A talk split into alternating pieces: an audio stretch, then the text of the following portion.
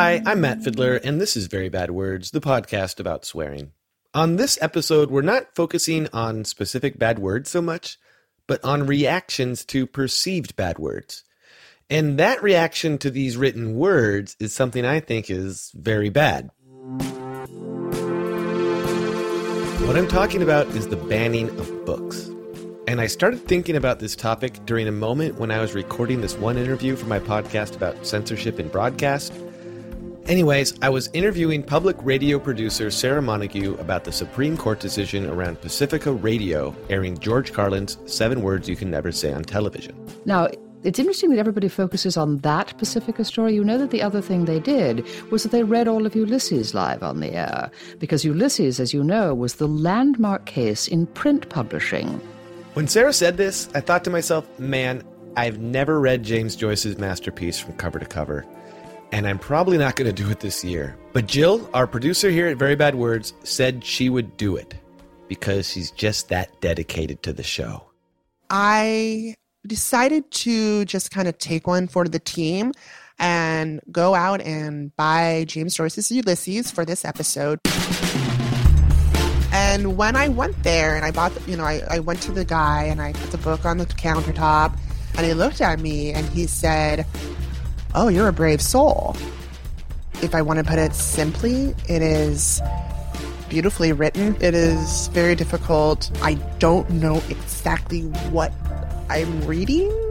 all of the words are in the, my native tongue, is English. But when you put all of these together, sometimes it's just complete gibberish. And off the time, the gibberish is just him describing the setting. It's what Bloom sees, and it's very descriptive. And I mean, this guy is I mean, it's a crackhead. Like, it's just one thought here and one thought there. And I had to put it down several times just because I felt anxiety. I also I knew that this was supposed to be like a very sexually graphic novel.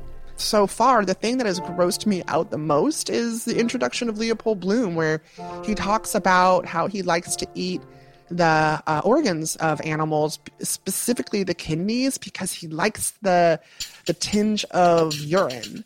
I'm like, that's disgusting.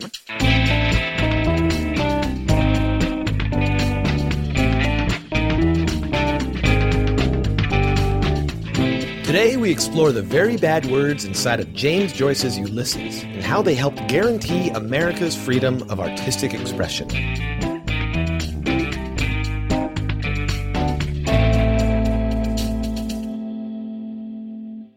Yeah, Ulysses is one of those books. Maybe you've read it, more likely you haven't. Well, fortunately, it's not necessary to have read this book to enjoy this episode because I brought an expert to help us out. Lisa Flanagan. Ulysses is an epic novel of an average day. And it presents the many beautiful ways and details and facets of what is often the mundane humanity of people. Mundane humanity of people? Okay, before you think I've gone too far off the rails in this episode, there's an important point here. Ulysses is famous for being explicitly sexual, and not in some sort of Danielle Steel erotic kind of way, but in a very real, honest way. And it was written in the early 20th century when legit authors just didn't write so explicitly about sex and other taboo subjects. So the importance of this book is more about overall frankness of sexual content than the George Carlin words that so often get you censored today. I went and checked, and most of the George Carlin words are in there. They are. Um, can I can I go down the list? Um, uh, shit, fuck, cunt, cocksucker. Not cocksucker. Basically, everything except cocksucker and motherfucker, which I think are just more modern in that regard. They're really compounded words, anyways. Exactly.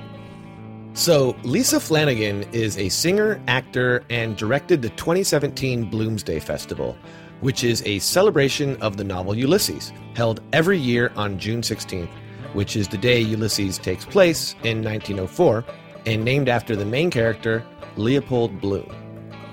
This is Lisa's first year directing the whole festival, but she's been involved with New York's Bloomsday Festival. There are Bloomsday festivals all over the world for years. It's a bit of a family business because my aunt is an actress named Fionnula Flanagan, who has been doing the Molly Bloom soliloquy and Joycean characters and worked with Joyce since, oh, uh, decades and decades ago. For my part, I started actually doing uh, Bloomsday in 2004. And this year, I've geared it around the banning and unbanning of Ulysses. So I'm drawing this around that.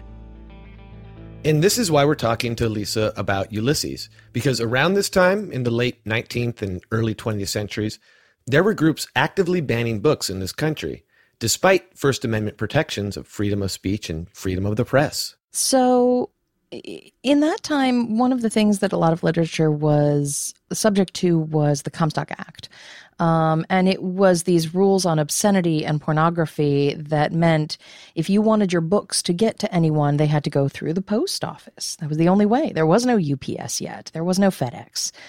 And so you had these arbiters of taste.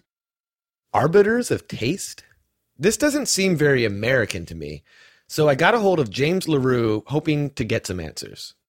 Okay, well, my name is James LaRue, and I'm the director of the Office for Intellectual Freedom, and this is uh, part of the American Library Association. And as a librarian, James minces no words about his feelings for Anthony Comstock. Well, Anthony Comstock was a um, what's the word? How best to say this? A disordered mind. Um, he was a, he was somebody who was absolutely obsessed with the idea that women should not know anything at all about birth control. Wait, birth control? Well, times were modernizing. Women's rights campaigns were gaining traction along with reproductive rights, led by people like Margaret Sanger. And so he was a um, fierce opponent of um, Margaret Sanger, who was trying to provide this sort of family planning information to people. And so he was so vociferous about trying to prevent any knowledge about sex education or any sort of interference with um, the natural order of reproduction cycles that uh, he got himself a post officer position where he tried to make a name for himself. And with the backing of other New York elites who thought they knew better than everyone, new laws were passed that didn't outlaw any kind of writing because that would be difficult to achieve in this country. So they found a way around that pesky First Amendment. And the idea is, well, okay, even if something might be found legal, the transmission of it, shipping it from one place to the other, is illegal. And so that was a way for the government to step in and stamp out this scourge of pornography or obscenity by um, using the power of commerce, right? You can't ship it anywhere, you can't mail it. So Anthony Comstock and his elite puritanical buddies formed an advocacy group called the New York Society for the Suppression of Vice. And the laws they created to stop the distribution of pornography through the mail were called the Comstock Laws or the Comstock Act. Meanwhile, in the 19 teens, a notable young Irish author named James Joyce was asked if he wanted to publish his new novel in Margaret Anderson's literary magazine, The Little Review which was published in New York City's Greenwich Village. The Little Review was actually the first publishing of Ulysses in a serialized format. And the Little Review, existing in the height of Greenwich Village, Bohemia, knew what they were doing by publishing this. They'd been in trouble before for other things that they had published in the past. I think they had already been taken to court earlier because of publishing anarchistic material in their magazine already anarchism was a big trigger at that point. And actually, I think that was what first put Little Review on kind of in the eye, public eye, and gave people kind of like, eh, they might be up to something. And then Ulysses got caught up in the larger suit against them later on in 19, 1921, 1922. So the story goes that some girl got a promotional copy of the Little Review in the mail with a chapter of Ulysses in it. The girl was offended and wrote a letter to the Manhattan DA. And since the work was distributed using the mail, the Comstock law could be invoked. And since it was published in New York City and the complaint was in New York City, the DA could prosecute in New York. So charges were filed not against the author, James Joyce, but the publishers at the Little Review. Again, not going after the artist and his freedom of expression, but of the transportation of this pornography. The publishers, yeah, uh, Margaret Anderson and Jane Heap, uh, and of the Little Review were brought up on charges by, uh, I believe, the district attorney of Manhattan. This was a local case. It was like New York Regional Southern Court, and they were brought up on on charges of obscenity. And this was because it was, you know, it was distributed. There was uh, not a huge distribution, but at some newsstands in New York. And the New York Society for the Suppression of Vice, which was a strange organization. Which, by the way, was founded by Anthony Comstock. And I remember that he was very proud of the fact that he had driven several pornographers, as he styled them for doing various things. He had driven them to suicide, and he was very, very happy with that. And so, again, we see in the times past this notion of the politics of personal destruction. Somebody using the power of government to go after and prosecute and persecute um, people to shut them up because their uh, sex was so dangerous. Wow, he drove them to suicide just by what continual harassment or bashing them in public or Oh, absolutely, and you know, threatening them with various court actions and keeping them and coming back to courts and throwing them in prison and or threatening to do all this stuff. And so, uh, yeah, he made several comments about uh, he was proud of this in his life that he had driven pornographers to suicide. So, the New York Society for the Suppression of Vice encouraged the DA to prosecute the publishers of the Little Review over Ulysses. You know, for the children. It was a group of wealthy people who thought they knew what everyone should and should not be reading. And the case goes to court. And right away, Margaret Anderson and Jane Heap are trying to make the case that just because Ulysses is explicit that it's not necessarily pornography. But since the book was released serially and the complaint was just about one issue of the little review, the one chapter published in that issue, they couldn't make the case for the larger context of the book, just the one chapter published in the issue. They only presented, I believe, the section of uh, Gertie on the beach, um, or that chapter that had been published, which was basically Bloom looking up a girl's skirt as she's leaning back on a beach watching fireworks and jerking off to it. And because it was published serially, they didn't have to present it in context of a larger story. They were like, no, this is what was released. And the defense tried to put it into greater context by reading sections of the book in court to show that this was a groundbreaking book and that some graphic portions of the book were just the character doing and thinking very real human things. I mean, sorry, sex is an important part of the human condition. So Jane Heap wanted to read parts of the book in court so the work could defend itself. But she claimed that like they weren't allowed to read it in court because there were women present. Yes, there were women present. Two of them, in fact. Margaret Anderson and Jane Heap, the publishers. So they were saving these women from themselves. And there was just no way to win. And they didn't and the opinion of the court was written against the book. What was it? There was things like Molly Bloom's soliloquy was deemed unparlor like. Just wonderfully ridiculous words. Yeah, yeah. Do you know what unparlor like means? Well, now since we don't have parlors now anymore, I'm I'm not entirely certain, but I think it means you can't play dominoes listening to it. Um, no, I, I don't know. It's it's that very proprietary, singular sense of what is right and what is not. And the people who were the arbiters of that were very proud of their ability to determine what was and wasn't.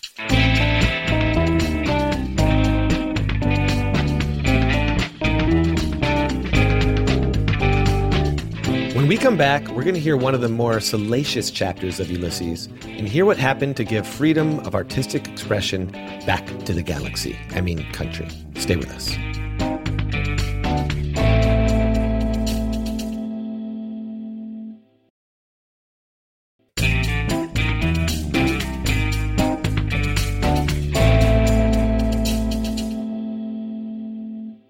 Welcome back to Very Bad Words. I'm Matt Fidler. Today, we're hearing about what some have called the most dangerous book in the world. The book was banned largely in part because it gets very graphic and personal about the thoughts and actions of its main character, Leopold Bloom. More so than Bloom is Molly. And Molly's soliloquy at the end is a basically two and a half hour, when read aloud, uh, monologue that is just this woman after her husband's gone to sleep and she's just reflecting. It's her mind drifting through the night and dealing, you know, incorporating listening to the train outside and thinking about her daughter and dealing with the fact that she is on her period. And it's also full of reflections of her first sexual encounter, her affair that she's having at the moment with Blazes Boylan. And this man who had written her a letter and then they they meet up and and she talks about uh, jerking him off pulling him off into her handkerchief and then sleeping with it beneath her pillow for the smell of him i was leaning over him with my white rice straw hat to take the newness out of it the left side of my face the best my blouse open for his last day transparent kind of shirt he had I could see his chest, pink. He wanted to touch mine with his for a moment, but I wouldn't let him. He was awfully put out for fear you you never know, consumption or leave me with a child. Embarazada. That old servant Inez told me that one drop, even if it got into you at all after I tried with the banana, but I was afraid it might break and get lost up in me somewhere because they once took something down out of a woman that was up there for years covered with lime salts. They're all mad to get in there. Where they come from, you'd think they could never go far enough up there, and then they're done with you, in a way, till next time. Yes, because there's a wonderful feeling there, so tender all the time. How did we finish it off? Yes, oh yes. I pulled him off into my handkerchief, pretending not to be excited, but I opened my legs. I wouldn't let him touch me inside my petticoat because I had a skirt opening up the side. I tormented the life out of him, first tickling him. I loved rousing that dog in the hotel. His eyes shut and a bird flying below us. He was shy all the same. I liked him, like that moaning.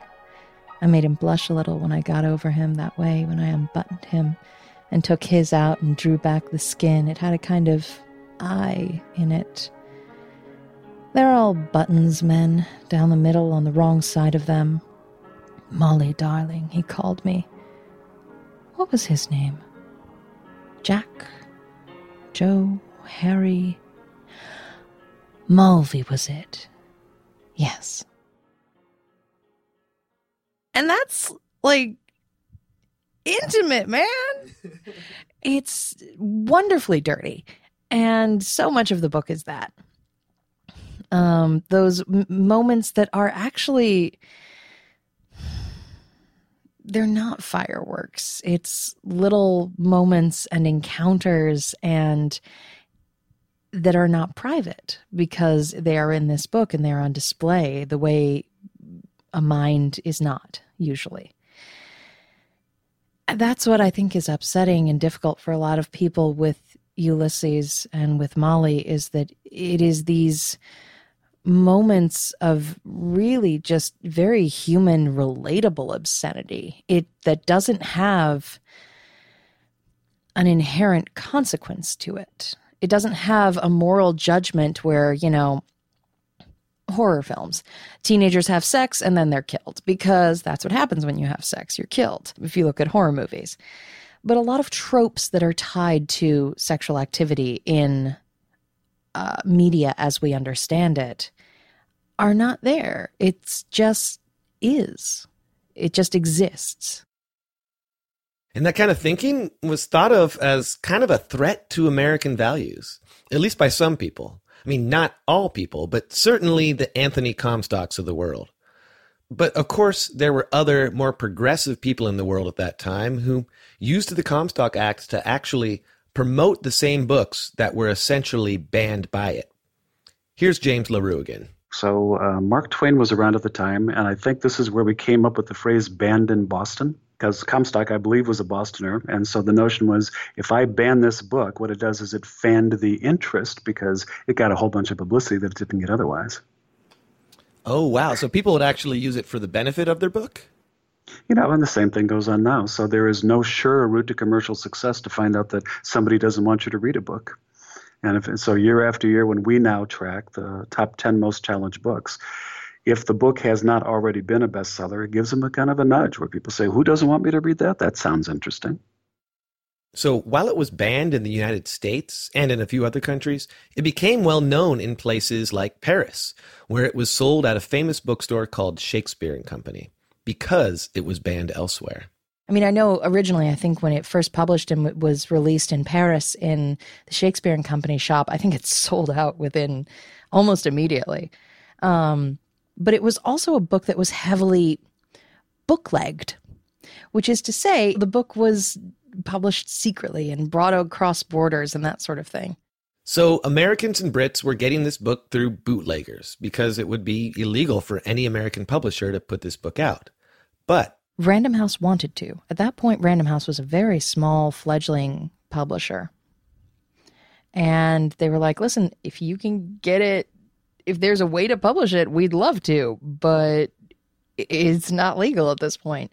So they worked with a wonderful lawyer named Morris Ernst, who was one of the founders, one of the co founders of the ACLU. Because at that point, yes, it was still booklegging to be bringing into the country. So they arranged for it to be seized by customs. Um, and somehow I think they kind of like, you know, tweaked customs and there was a tip that it was coming through. And I think actually when it when they actually got to customs, they had to kind of convince them to be like, no, really, take it um, because that gave them grounds to bring a case. And that's what happened. They were arrested and charged with the transportation of pornography, a federal crime. And they fought these charges, and it ended up in front of a federal judge in Manhattan. I'm pretty sure it's Second Circuit of Southern New York. The the case is, you know, you know, United States versus one book called Ulysses. Uh, thankfully, it went before Judge Woolsey. He was a famously open-minded judge. Um, and even in his ruling, he talks about how, you know, he went into the reading of this book and he even got, he gave it to some of his friends so they could read it and he could sit and talk with them about it.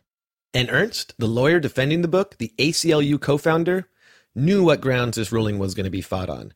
And it was the standards in which something could be called pornography he fought against these ideas that it was written to be titillating, which was one of the big things when determining what was pornographic and what wasn't. Is are you writing it to titillate someone, to to get someone off? And ultimately, Judge Woolsey decided that the feds didn't make their case that Ulysses was pornography. His ruling in the end was that um, it was not pornographic. It, this was the view into people's mind. It was a very intimate thing, it was a very human thing, but that it was not inherently pornographic and not designed for that purpose. Um, especially uh, what he said, it uh, must be kept, you know, one has to take into account that the setting is Celtic and the time is spring it was basically it was it was kind of like well you know boys it was kind of a boys will be boys kind of thing. Um maybe a little bit the irish will be irish thing? Yes it was the irish will be irish thing. And it set a precedent for artistic freedom in this country. It's funny if this book was never banned in the first place it probably wouldn't have become widely known or loved. Now it's legendary and there's this thing with the book especially among libertarians and free speech advocates. Lisa describes its legendary status this way You know how uh, so many people haven't read Ulysses but feel that they should, and part of it is that it became such an iconic book from this banning and unbanning and this this becoming this benchmark of censorship and overcoming censorship. Um, so it became something that just was a part of people's households. Um, people would own it because it was an iconic book, but not always necessarily read it. And if they did, not always necessarily understand it, because, well, it is a hard book to understand. But the precedent when it comes to obscenity, I think, is a constantly changing rail. That obstacle is always moving back and forth and it slowly moved forward. I think it was still some time after that that it was unbanned in England. But it contributed towards things like the benchmark case for uh, D.H. Lawrence and Lady Chatterley's Lover being unbanned in the 50s.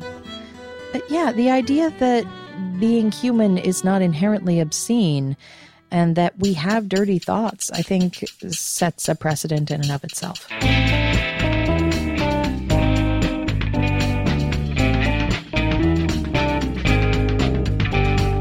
It's a precedent we take seriously here at Very Bad Words. So thanks for listening.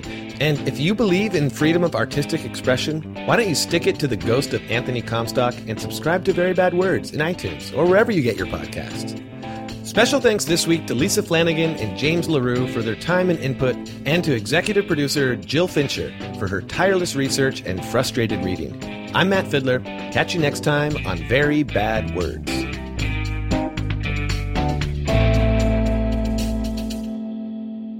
It's really, I got stuck on the fact that he liked to eat kidneys because of the urine. I, I can't get over that.